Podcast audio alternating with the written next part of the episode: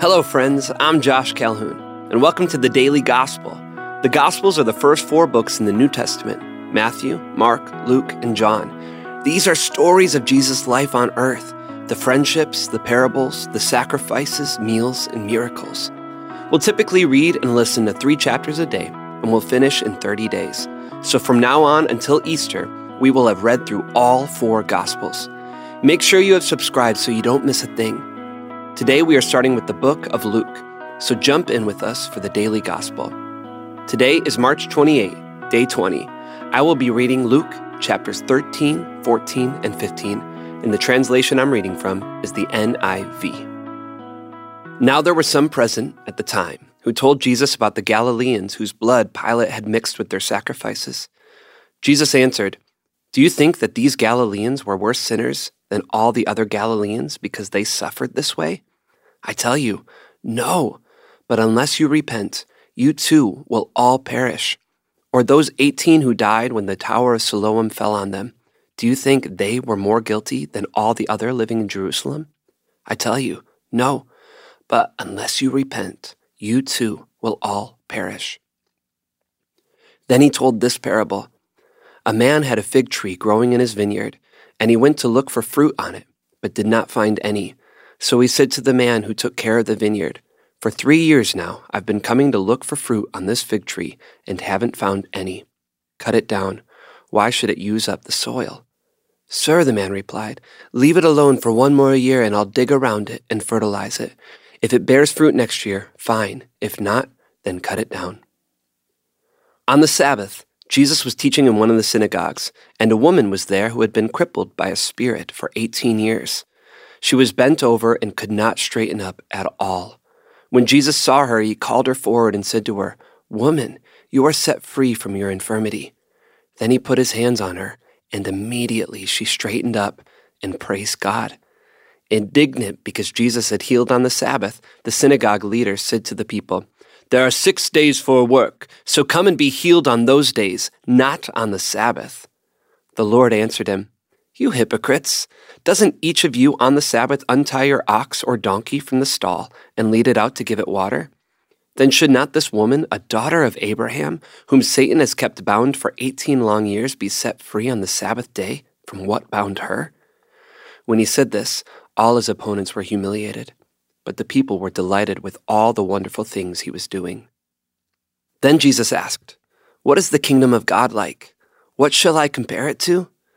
It is like a mustard seed which a man took and planted in his garden. It grew and became a tree, and the birds perched in its branches. And again he asked, What shall I compare the kingdom of God to? It is like yeast that a woman took and mixed into about sixty pounds of flour until it worked all through the dough. Then Jesus went through the towns and villages, teaching as he made his way to Jerusalem.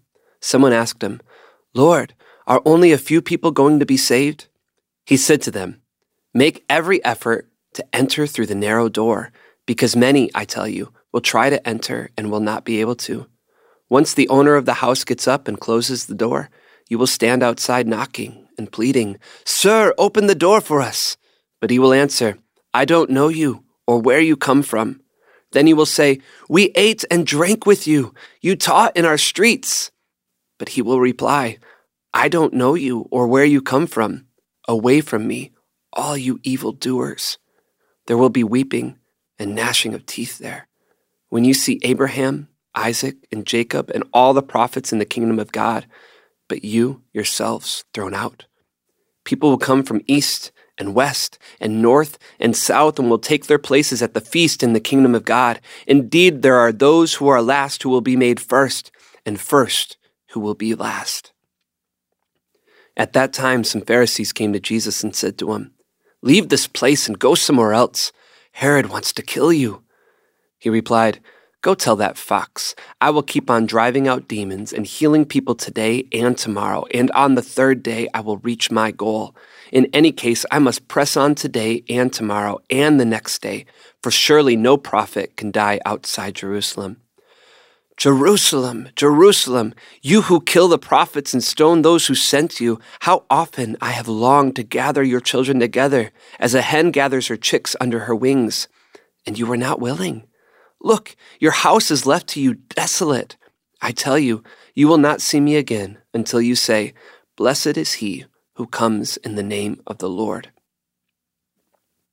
Luke chapter 14. One Sabbath, when Jesus went to eat in the house of a prominent Pharisee, he was being carefully watched. There in front of him was a man suffering abnormal swelling in his body. Jesus asked the Pharisees and experts in the law, Is it lawful to heal on the Sabbath or not?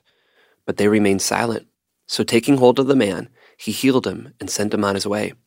Then he asked them, If one of you has a child or an ox that falls into a well on the Sabbath day, will you not immediately pull it out? And they had nothing to say. When he noticed how the guests picked the places of honor at the table, he told them in this parable When someone invites you to a wedding feast, do not take the place of honor, for a person more distinguished than you may have been invited. If so, the host who invited both of you will come and say to you, Give this person your seat. Then, humiliated, you will have to take the least important place.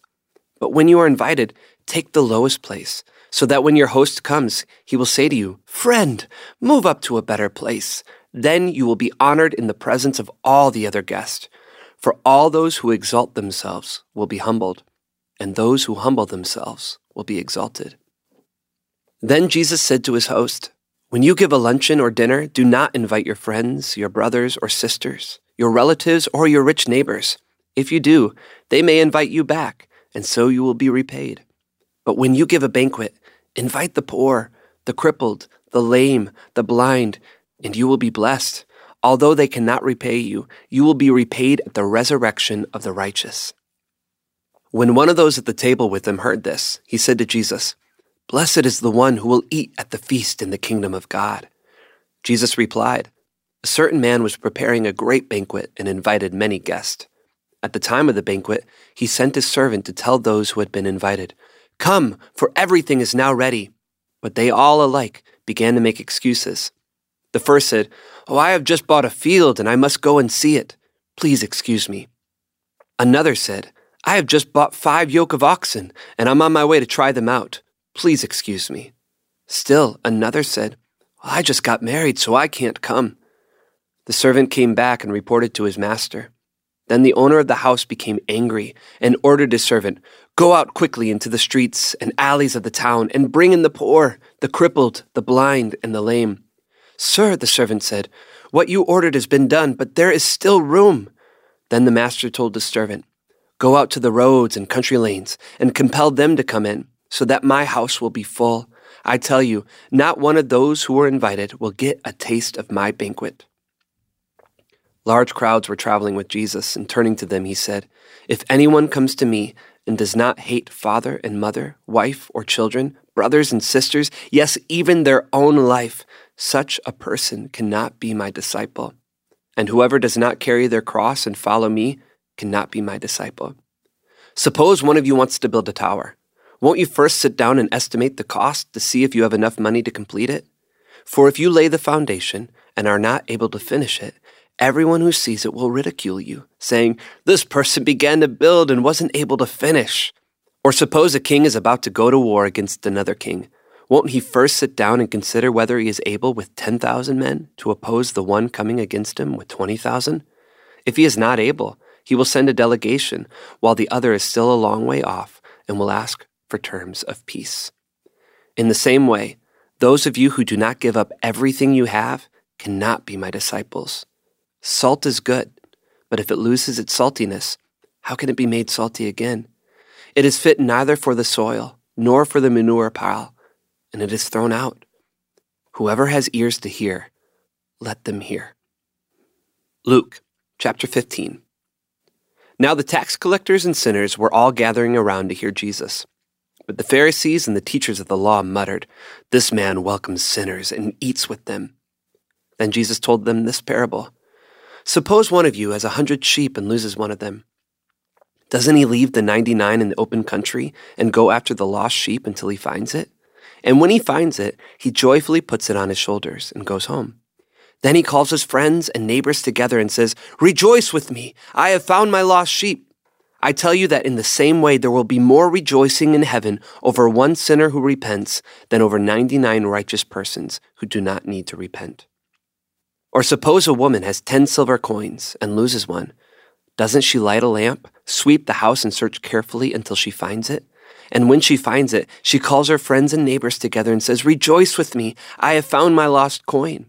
In the same way, I tell you, there is rejoicing in the presence of the angels of God over one sinner who repents. Jesus continued There was a man who had two sons. The younger one said to his father, Father, give me my share of the estate. So he divided the property between them. Not long after that, the younger son got together all he had, set off for a distant country, and there squandered his wealth in wild living. After he had spent everything, there was a severe famine in that whole country, and he began to be in need. So he went and hired himself out to a citizen of that country who sent him to his fields to feed pigs. He longed to fill his stomach with the pods that the pigs were eating, but no one gave him anything.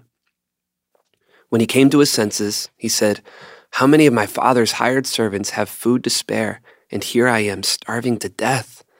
I will set out and go back to my father and say to him, Father, I have sinned against heaven and against you. I am no longer worthy to be called your son. Make me like one of your hired servants. So he got up and went to his father. But while he was still a long way off, his father saw him and was filled with compassion for him. He ran to his son, threw his arms around him, and kissed him. The son said to him, Father, I have sinned against heaven and against you. I am no longer worthy to be called your son. But the father said to his servants, Quick, bring the best robe and put it on him. Put a ring on his finger and sandals on his feet. Bring the fattened calf and kill it. Let's have a feast and celebrate. For this son of mine was dead and is alive again. He was lost and is found. So they began to celebrate. Meanwhile, the older son was in the field. When he came near the house, he heard music and dancing. So he called one of the servants and asked him what was going on. Your brother has come, he replied, and your father has killed the fattened calf because he has him back safe and sound. The older brother became angry and refused to go in. So his father went out and pleaded with him. But he answered his father, Look, all these years I've been slaving for you and never disobeyed your orders. You never gave me even a young goat so I could celebrate with my friends. But when this son of yours, who has squandered your property with prostitutes, comes home, you kill the fattened calf for him? My son, the father said, You are always with me, and everything I have is yours. But we had to celebrate and be glad because this brother of yours was dead and is alive again. He was lost and is found. Gracious Father in heaven, thank you so much for the gift of your Son. Too often I feel like that prodigal son and not like your son, Jesus. I have squandered the wealth and the gifts you've given me on wild living, on myself. Lord, teach me to repent. Teach me to give it all over to who you are and who you have called me to be. Lord, so that I can be like your son in Matthew chapter 3, where you said, This is my son with whom I am well pleased. I want to be like you, Jesus, just like you in every act, breath, and deed and word. I am all yours for the taking. Teach me to walk like you. In the blessed name of Jesus, we pray. Amen.